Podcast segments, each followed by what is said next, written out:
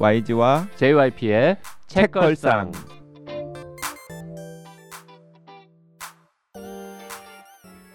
책에 관한 걸쭉하고 상큼한 이야기. YG와 JYP의 책걸상이 찾아왔습니다. YG 강량구입니다. JYP 박재영입니다. 박평 박혜진입니다. 자 이번 주에는 클레어 키건 이야기를 하고 있습니다. 맡겨진 소녀를 중심으로 해서 네, 이제 지난번 방송 말미에 제가. 네, 음. 그 맡겨진 소녀나 이처럼 사소한 것들만큼 훌륭한 단편 소설이 있다. 음. 한국에도 음.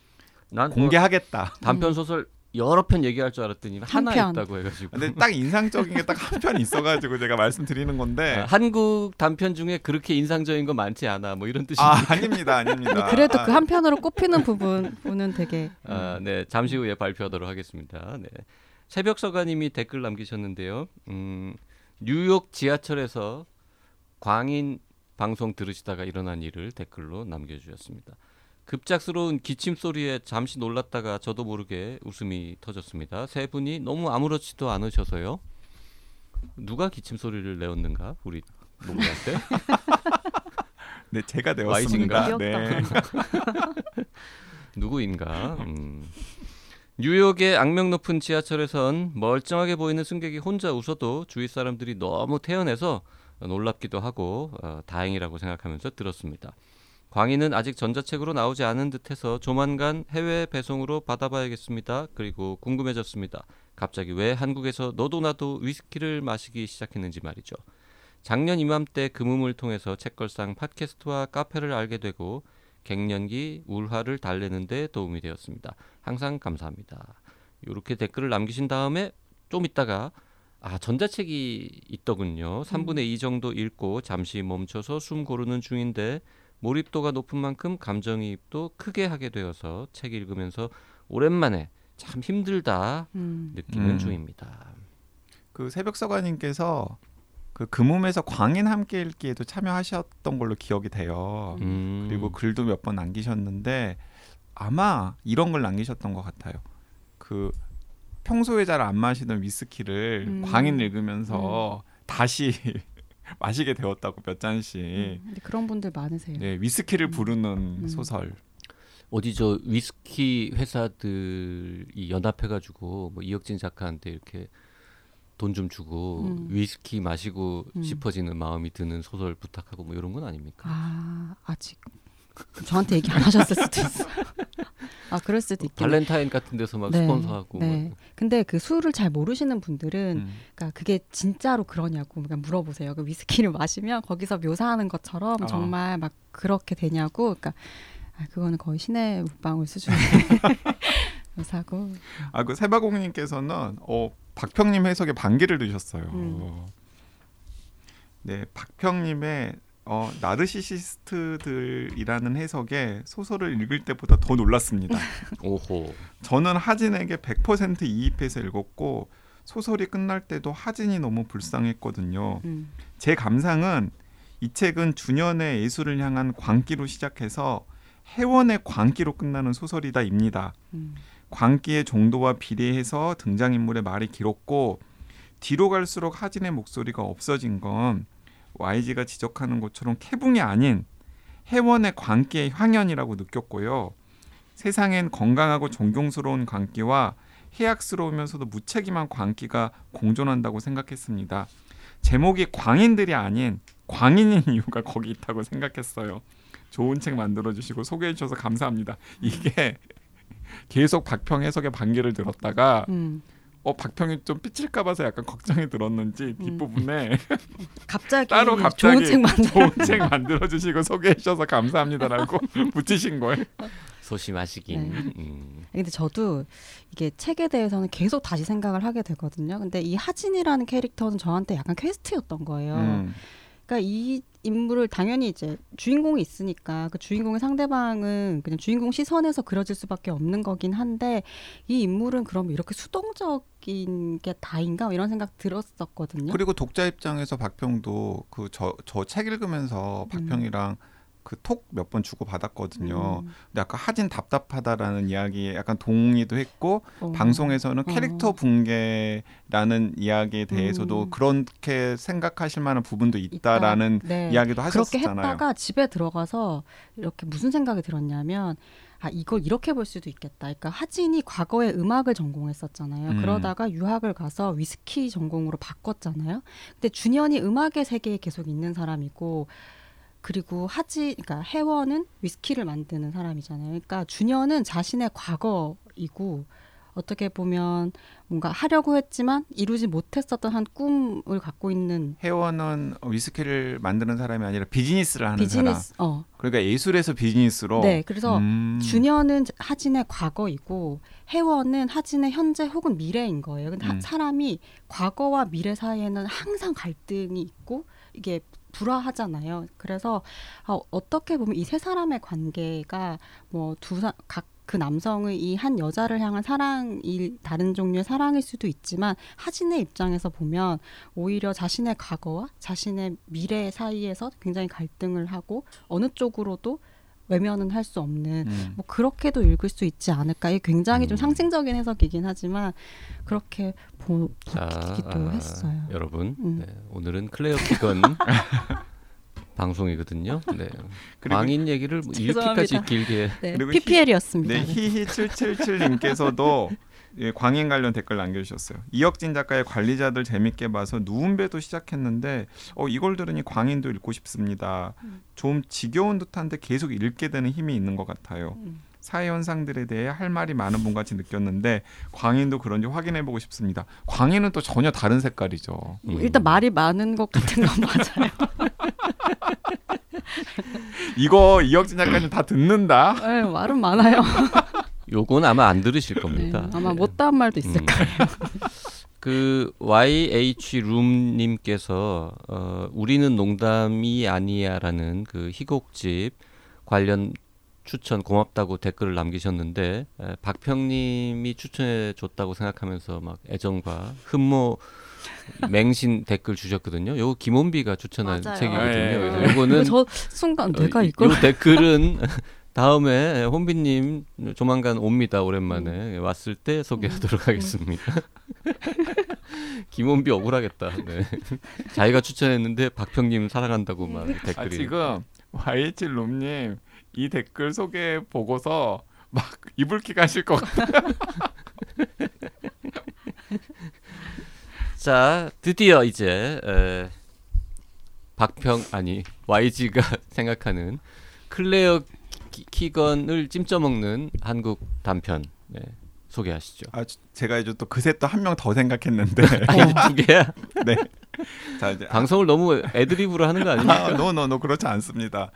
어, 워낙에 평소에 이게 좋게 생각했던 분들이 있기 때문에 자 저는 그 아, 굉장히 공교롭게도 그 문지혁 작가님이 음. 우리가 되게 좋아하는 문지혁 작가님께서 크리스마스 캐러셀이라고 하는 단편 소설을 음. 단행본으로 작년에 펴냈어요. 음, 맞아요, 맞아요. 크리스마스 캐러셀이라고 하는 근데 어 맡겨진 소녀나 이처럼 사소한 것들보다 약간 분량이 적은 정도입니다. 음, 저 근데 저는 그 소설을 읽고 굉장히 좋았었는데 음. 그 소설을 저는 읽고서 이처럼 사소한 것들이나 맡겨진 소녀를 읽었는데 특히 맡겨진 소녀를 읽고 나서는 어떤 생각이 들었냐면 어 이거 크리스마스 캐러셀이랑 약간 일맥상통하는 소설인데 음, 음. 라는 생각이 들었어요. 왜냐하면 문제 의식이라던가 전 독자한테 전하고자 하는 메시지가 공명하는 부분이 있었고요. 음, 그리고 이제 더 좀 더 제가 그 어줍지 않게 말씀을 드려보면 어, 맡겨진 소녀나 이처럼 사소한 것들의 단편 미학과 문지혁 작가의 크리스마스 캐러셀의 단편 미학 을 비교를 해봤을 때 문지혁 작가의 크리스마스 캐러셀이 클레어 키건보다 비슷하면 비슷하지 못하다고는 할 만하지 않는데? 하는 생각이 들어서 음, 좀 안타깝더라고요. 음. 왜 클레어 키건의 맡겨진 소녀나 이처럼 사소한 것들을 물 건너와가지고 우리나라에서 막 셀럽 추천도 받고 막 베스트셀러도 되는데 정작 우리나라에서 묵묵히 창작 활동하는 문지혁 작가님의 크리스마스 캐러셀은 신토불이 저렇게 못 치나 아 이건 신토불이가 아니야. 내가 예를 들어서 그냥 우리 우리 소설을 읽어야 돼요. 뭐 이런 건 아니에요. 아 지금 신토불이 발언은 어, 문지역 디스 발언입니까? 아니 아니 박병 아니 지금 아니고 잘해야 되는데 아니, 지금 점점 막 톤이 고조가 되는데 우리 소설 읽기 운동본부 같아. 아니 그리고 아니, 저는 우리 소설보다 우리 소설만큼 혹은 우리 소설보다 외국 소설을 더 좋아하는데 그건 우리나라 소설에 재밌는 장편이 많이 없기 때문에 전 장편 소설을 좋아하니까 외국 작가들의 맞아. 장편을 선호하는데 단편은 저는 사정이 완전히 다르다고 음, 생각해요. 음. 예를 들어서 또 우리가 좋아하는 작가 중에 조혜진 작가님 계시잖아요. 음. 근데 조혜진 작가님 환한숨 화, 네, 환한숨에 너무 좋죠. 실린 단편들이나 혹은 표제작인 환한숨 같은 소설은 어 진짜 저는 그걸 그대로 영어로 번역을 해가지고 불어로. 번역을 해가지고 외국에다가 뿌리면은 저는 훨씬 더 높은 평가 그리고 많은 독자들의 감동 같은 거 받을 거라 생각하거든요. 음. 자 환한 숨은 방송을 했 었죠. 방송했었죠. 우리가. 그 소설 음. 집을 방송을 그러니까. 했었죠. 음. 그 환한 숨의 내용은 이제 기억이 안 나는데 지금 이 맡겨진 소녀랑 뭔가 약간 맞아요. 분위기가 음. 비슷한 게 있어요. 비슷해요. 비슷한 음. 게 크리스마스 있습니다. 캐러셀은 읽은 지 얼마 안 돼서 확실히 기억합니다. 비슷해. 그거 음. 약간 소재가 좀 막, 비슷하고 어, 맡겨진 소녀 그러잖아. 거 그리고 그리고 막 그 이거. 조해진 작가의 환한 숨에 실린 몇 편의 단편은 정말 클레어 키건이랑 분위기도 좀 비슷하고 음.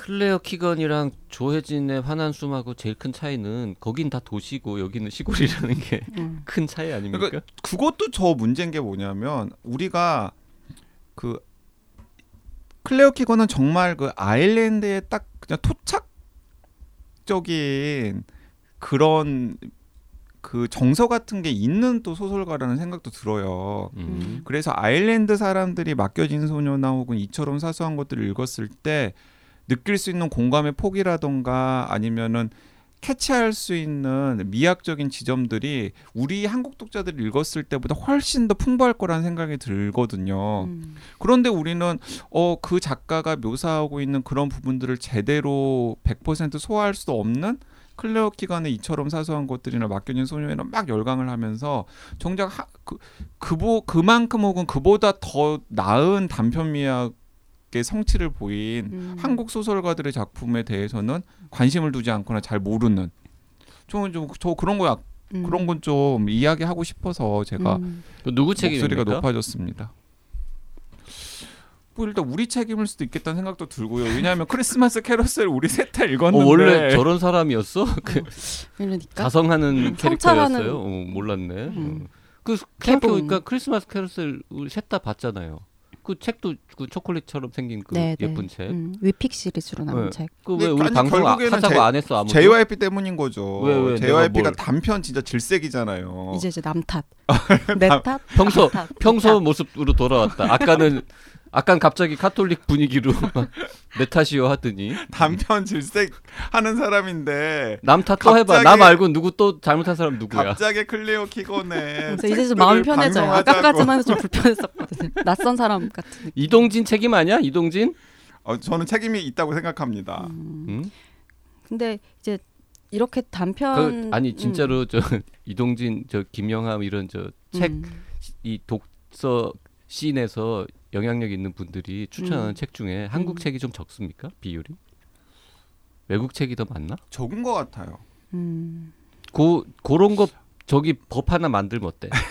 한국 저 스크린 스크린 쿼터처럼 그 이게 celeb들은 쿼터제 어 전체 책 추천 중에 뭐 40%는 반드시 국내 책으로 해야 된다거나. 너무 보호주의적인 생각 아닐까요? 다 국경을 이렇게 지금 넘어서는. 근데 이게 언어의 한계가 너무 큰 것 같아서 단편 소설을 잘 쓴다는 얘기들은 뭐 그냥 어느 집단에서만 하는 얘기가 아니라 정말로 수준이 높은 것 같거든요. 음. 근데 그걸 대중화하는 작업 그게, 그게 가능할진 잘 모르겠어요. 그러니까 맡겨진 소년도 짧은 소설이지만 그 안에 이야기성이 있고 캐릭터도 그렇고 그러니까 대중적인 부분이 있는 것 같아요. 음. 그러면서도 어 여백도 잘 활용을 하고 구조적으로도 안정되고 그러니까 읽고 사람들이 어렵다는 느낌이 안 들면서도 깊이가 있다고 생각을 음. 하는 건데 또 어떤 많은 단편 소설들은 깊이가 있지만 좀 난해하고 음. 너무 해석의 갈래가 여러 가지고 너무 포스트 모던하고 뭐 이런 것들이 좀 한계가 있을 수 있잖아요.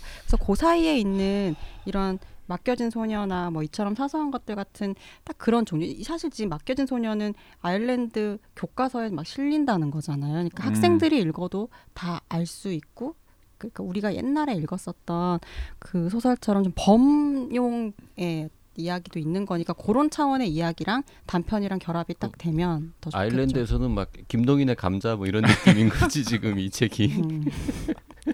그렇죠. 황순원 소나기 뭐 어, 이런 소나기 거. 뭐 이런 어. 느낌. 네, 소나기. 소나기. 좋은 소설이에요. 네. 어 그러면 저는 그 오늘 박평 만나면 이 얘기 꼭 물어보고 싶었는데 그 문학 평론가가 보기에 이제 단편 소설의 미학의 특징 같은 게 있잖아요. 음. 그러면 그런 단편 소설의 미학의 기준에서 봤을 때는 맡겨진 소녀는 단편이라고 분류를 할 만해요. 아니면은 단지 길이가 짧을 뿐이지 사실은 이건 단편의 미학이라기보다는 좀 다른 카테고리로 묶여도 될 법한 소설이다. 소설의 어떤 미학적 특징들을 가지고 있다라고도 음. 할수 있는 거예요. 음. 전 그게 계속 클레어 키건 소설을 읽으면서 궁금하더라고요.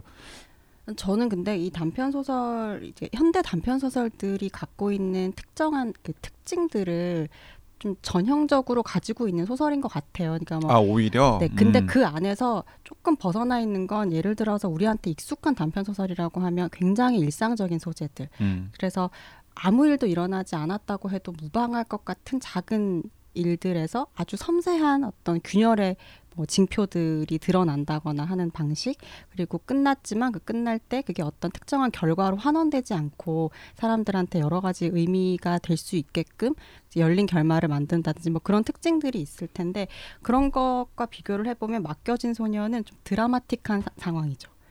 음. 어, 좀 상황이 좀 크고 어떻게 보면 부모님의 사랑을 덜 받는 한 아이가 어, 남의 집에 맡겨진 얘기잖아요. 그래서 겪는 굉장히 그 갈등들인 거고 그리고 결과도 약간 충격적이잖아요. 음. 사실 이 작품에서는 결과가 가지고 결말 부분에서 사람들이 받는 충격들이 전 어느 정도 있을 거라고 생각하거든요. 그래서 그런 점에서 보면 우리한테 익숙하게 봐왔었던 그런 섬세하고 너무 예민한 단편 소설들하고는 좀 결이 다른 것 같아요. 음. 음. 그것보다는 훨씬 좀 대중적이고 좀 코드가 크고 어 약간 서- 뭐랄까 이 대하 소설 이런 느낌은 아니지만 좀 약간 옛날 이야기를 듣는 것 같은 구전되는 얘기를 듣는 것 같은 그런 원형적인 것들도 좀 있는 것 같고 음.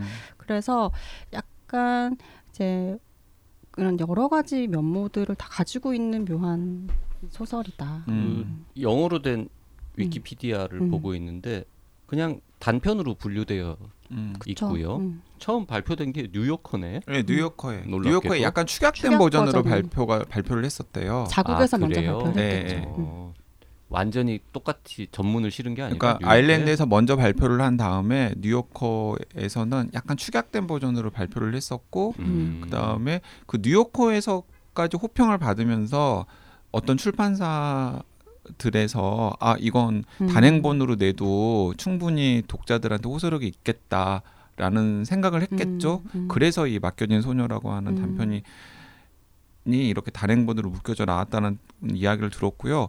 제가 또 그 클레어 키건 소개를 보면서 되게 놀랐던 게 뭐냐면 데뷔한 지 24년이 되었는데 음. 그 최근의 편에 이처럼 사소한 것들까지 포함해서 딱 네 편만 발표를 했다고. 음. 그 이분이 24년 동안 쓴 원고 분량을 다 합치면 광인 정도 됩니다. 음. 아 진짜요? 다 얇은 것만 아 그렇죠. 한네개 100쪽. 썼으니까 광인이 680쪽이거든요. 네, 어 그렇죠. 100쪽짜리 어, 책들만 팔자 크기랑 쓰셔가지고 줄간격 보정한다고 하더라도 보정하면은 광인이 더 길 것 같습니다. 맞아요. 어, 그리고 지금 두 개가 영화화되어서 이제 맡겨진 소녀는 아까 그 말없는 소녀 음, 뭐, 말 없는 소녀. 네, 이런 음. 이름으로 영화가 이미 완성이 되어 음. 있고 그 이처럼 사소한 것들은 2024년에 개봉 예정으로 지금 음. 누가 만들고 있더라고요. 그 저는 이것도 좀 궁금. 근데 그 영화 얘기 나와서 좀 떠오르는 게 맡겨진 소녀를 영화로 만들잖아요. 그러면 분위기는 그 고레에다 히로카즈 같은 음. 영화가 될 것 같지 않습니까? 될 것 같아요. 음. 네, 그런 느낌이잖아요. 그 그럼- 아이들의 관심 많은. 근데 혹시 또 영화를 보셨어요? 어느 영화? 우리나라에 영화가 개봉 안 됐죠. 맡겨진 소녀.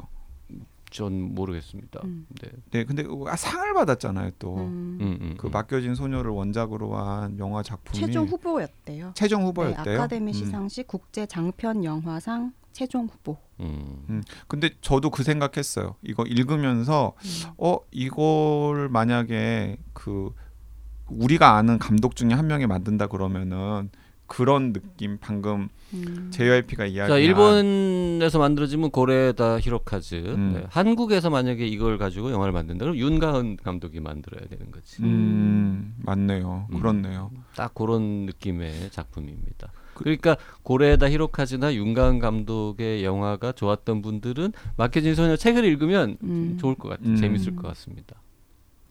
그리고 저는 만약에 작가님이랑 혹시 커뮤니케이션 할 수 있는 기회가 있으면 이것도 물어보고 싶은데 원래부터 초고가 음. 이렇게 짧냐?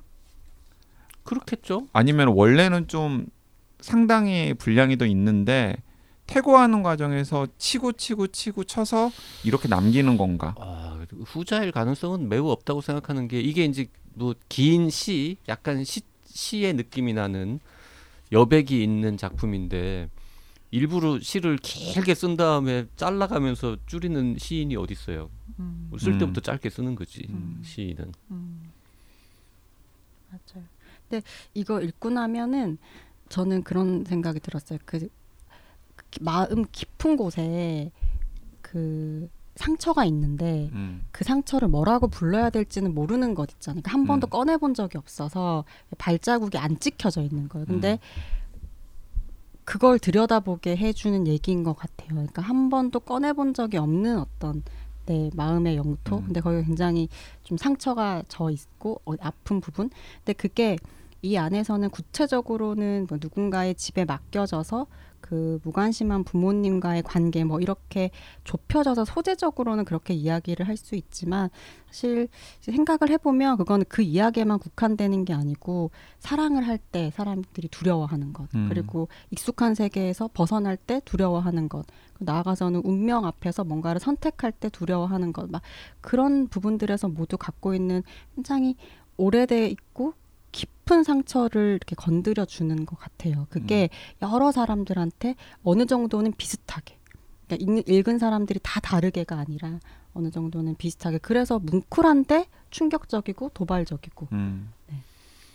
그 이처럼 사소한 것들도 영화로 만들어지고 있다고 했잖아요. 음. 그그 얘기는 거의 실화를 네, 바탕으로 네, 하는 실화- 작품이군요. 실화고요. 음. 그 실제로 우리나라에 뭐 우리나라도 뭐 있지 않습니까? 뭐 장애인 수용 시- 시설이라던가 음. 이런 곳에서 이제 문제가 생겨가지고 뭐 스캔들이 된 그런 사례들 같은 게 있잖아요. 음. 근데 이제 거의 이제 아일랜드에서는 그 정도로 충격 적으로 폭로가 되고 음. 그다음에 여러 가지 비리들이 밝혀지면서 심지어는 정부가 나서 가지고 사과까지 한 음. 그런 그러니까 사건을 모티프로 그거 했다고 싶다 하더라고요. 같은 프로에 이제 나오고 해서 온 국민이 다 아는 음. 큰 사건을 모티브로 해서 음. 쓴 작품이 이처럼 사소한 것들이고 음. 두, 전 이제 하나밖에 안 봐서 그런데 아직 클레어 키간 한 권도 안 보신 분들은 어, 이처럼 사소한 것들하고 맡겨진 소녀 중에서 뭘 보는 게 더 좋을 것 같습니까? 음. 아니, 다 씨? 보셔 짧은데 다 짧은데 다 봐, 둘 그냥? 다. 다. 그러니까 저는 딱 그러면- 순, 서는 음, 맡겨진 소녀, 음. 크리스마스 캐러셀, 어. 이처럼 사소한 것들 그렇게 보라고. 이 순서로 음. 한번 보시면 음. 어떨까? 음. 크리스마스 캐러셀은 어 그게 이제 가물가물한데 하여튼 한국 아이가 미국으로 갔는데 미국의 그 친척 집에 입양된 아이가 있고 그 식구들이랑 디즈니랜드 가고 뭐 이런 내용이잖아요. 그런 그렇죠. 내용이죠. 디즈니랜드에서 그리고 그 캐러셀이라는 게 그 회전목마잖아요. 그렇죠. 음. 그 문지혁 작가의 이 작품 저, 저도 아주 재밌게 읽었는데 어, 정말 안타깝습니다. 제가 이제 그 페이지 수 확인하느라고 아까 검색을 했는데 크리스마스 까지 쳤을 때 당연히 이제 자동 완성이 안 될 뿐더러 음. 캐까지 쳤는데도 자동 완성이 안 돼요. 캐러까지 쳤는데도 안 되고 계속 캐럴 음. 캐롤 요거만 되더라고요. 그래서 음. 캐러 시옷까지 쳐야만 크리스마스 캐러셀이라는 단어가 딱 뜨는 걸 음. 보니 음. 얼마나 사람들이 검색을 안 해봤으면 음. 네. 근데 크리스마스 좋은 재밌는 작품인데 근데 크리스마스 캐러셀은 맡겨진 소녀랑 정말 유사점들이 많아요. 그 맡겨진 소녀보다는 스토리가 복잡하지 않습니까? 어, 관계가 좀 관계가 복잡하죠. 복잡하죠. 네. 관계가 복잡하죠. 관계가 복잡하고 그다음에 내용도 훨씬 더 이제 대중적이고 근데 음. 저는 이- 저는 클레어 키건이 이런 것도 좀 궁금하긴 해요. 클레어 키건은 소설의 무대가 항상 1980년대거든요. 본인이 젊었을 때죠. 이분이 이제 네. 68년생이니까 음. 음, 그러니까 본인이 20대 때 본인의 20대 네. 때 그런 사람 많지 않습니까? 근데- 자기가 근데 한 20, 30대 때 그러니까 우리나라로 따지면은 뭐 그냥 계속 한 1970년대 80년대를 1970년대 정도를 배경으로 음. 21세기 작가가 음, 음. 소설을 써내고 그게 막 화제가 되고 음. 많은 사람들한테 읽히고 이런 거란 말이죠. 저는 그런 것도 조금 어 좀 색다르다라는 생각이 맞아요. 들긴 했어요. 음. 저희한테 익숙한 거는 정말 동시대라고 하면 정말 지금 음, 음. 이 시대의 이야기를 배경으로 쓰잖아요. 그리고 우리나라 단편 소설 네. 작가들은 대부분 다 지금 네. 이 시대를 배경으로 음. 쓰잖아요. 그렇게 생각해 보니까 요즘 나오는 작품들 중에서 뭐 80년대, 음. 90년대가 배경인 작품이 별로 안 떠오르네요. 음. 네. 이게 좀 많이 단절돼 있는 것 같아요. 그리고 예를 들어서 우리나라 작가가 응답하라 시리즈 말고는 그 시대를 다루는 작품이 음. 없나 봐요. 아니 그리고 이, 이것도 저는 약간 페어하지 않다라고 생각하는데 뭐 우리나라 뭐 김종강 작가님 같은 분이 음. 뭐 소 젖자고 농촌에서 막 이런 그 일들 일어나는 것들을 소설로 쓰면은 뭐 농촌 소설 같은 걸로 분류가 되어가지고 음. 진짜 김종강 작가님 팬이라든가 특정한 마니아들만 읽는 소설이 되잖아요. 그런데 클레어 키건의 작품 주인공들은 진짜 소 젖자고 음. 울타리 이렇게 막 관리하고 우물에서 물 뜨고 막 이런 음. 이야기들이 나오는데 어, 또 그런 이야기들도 읽으면서 또 많은 분들이 또 공감하고 또 좋다고 추천을 하는 걸 보면은 음. 그 그러니까 저는 방금 이제 페어하지 않 페어하지 않다라는 표현을 썼는데 어그 차이는 뭘까 도대체 그래서 제가 계속해서 조금 고개를 갸우뚱하면서 이거 너무 우리나라 독자들은 쏠림 현상이나 유행을 타는 거 아니냐 근데 이게 이런 차이가 좀 있는 것 같아요. 그 우- 지금 우리가 많이 읽는 것들은 어, 쓰는 사람이랑 읽는 사람이 너무 가까워서, 그러니까 아주 좁은 집단에서 공감할 수 있는 얘기들이 많아요. 그러니까 너무 세분화된 거죠. 연령대도 그렇고 성별도 그렇고. 근데 이 클레어 키건 소설을 보면은 그렇지가 않잖아요. 그러니까 정서는 지금인데 정서는 세련돼 있고 정서는 굉장히 현대적인데 사건이나 상황은 거리가 있거든요. 음. 그렇다 보니까 사실 정서라는 건 되게 비슷하게들 느끼잖아요. 음. 근데 경험한 건 다 너무 다를 수 있잖아요. 근데 그 몇십 년의 시간이라는 게 보편성을 한 사회 안에서 보편성을 주고 이게 국경을 넘어도 당연히 보편적이고. 음. 네. 그런 아니 뭐 우리가 국내 여행보다 해외 여행 좋아하는 것도 뭐 비슷한 맥락일 그렇죠. 것 같고 음. 네. 또 국내에도. 좋은데 많이 생기니까 또 국내 여행도 많이 가는 음. 것처럼 출판사들도 좀 한국 작가들 발굴하고 키우는데 좀 더 신경 써야 근데 될 그런 건것 같고. 어때요? 예를 들어서 우리나라 작가들 작품도 단편을 그냥 단행본으로 만든 다음에 음, 뭐 맡겨진 소녀처럼 한뭐 12,000원, 13,000원 이렇게 가격 매겨 가지고 팔면 음. 출판사 비즈니스 음, 모델로서는 어떻습니까? 것 같은데 안 될 것 같은데요. 별로 안 돼요? 잘 안 될 것 같아요. 왜냐하면 아니 왜냐하면 음. 봐봐요 맡겨진 소년 이거 100쪽 조금 넘는데 13,000원인데 음. 광희는 700쪽 가까운데 그거 19,000원이든가 음, 뭐 음. 2만 원도 안 하잖아요. 음. 음, 그 이제 페이지당 단가로 따지면은 맡겨진 소녀가 막 한 세 배, 음. 네 배, 다섯 배 물론 이건 하드커버이긴 합니다만 음, 음, 음. 작가 입장에서도 단편 얇은 책을 써가지고 13,000원 음, 음. 팔리면 아무튼 시리즈가 정가가 올라서 지금 15,000원이 됐잖아요. 아, 그렇죠. 네. 근데 이제 원고지 350매, 400매로 15,000원이니까 그 이혁진 작가가 잘못한 거지. 그리고- 700장을 쓰고 19,000원. 그리고 이제 아 지금 지금 책 가격 이야기하니까 요즘에 출판사들은 이런 고민도 한다고 그러더라고요. 16,800원을 매겨야 되나? 음. 왜냐하면 16,800원을 매겨야 한 권 주문했을 때 배송비 없이 음. 인터넷 서점에서 10% 배달이 된다. 할인하고 10% 할인하고 그러면 15,000원인가 넘고 뭐 15,000원가 이래야 넘고 되니까. 이래야 음. 되니까. 근데 음. 근데 예를 들어서 책 가격을 15,000원 매기면 그 배송비는 되게 아까워들 하시잖아요. 많은 분들이. 그러니까 그 배송비를 채우기 위해서 무엇인가를 또 하나 하나를 더 해야 돼. 더해야 된다는 거예요. 음. 그래서 웬만큼 야 두 권 사면 되는데. 그냥 아 그러면서 이제 책값을 16,800원 매기는 경우가 많은 게 또 그런 이유 때문이라고 음. 하더라고요. 음. 제가 괜히 뭐 신토부리 뭐 이러면서 또 열변을 토했네요. 음. 근데 어쨌든 결론은 아 그 단편 소설에 한해서는 클레어 키건만큼 잘 쓰는 한국 작가들 많으시고 음. 많고 그리고 좋은 작품도 너무나 많다.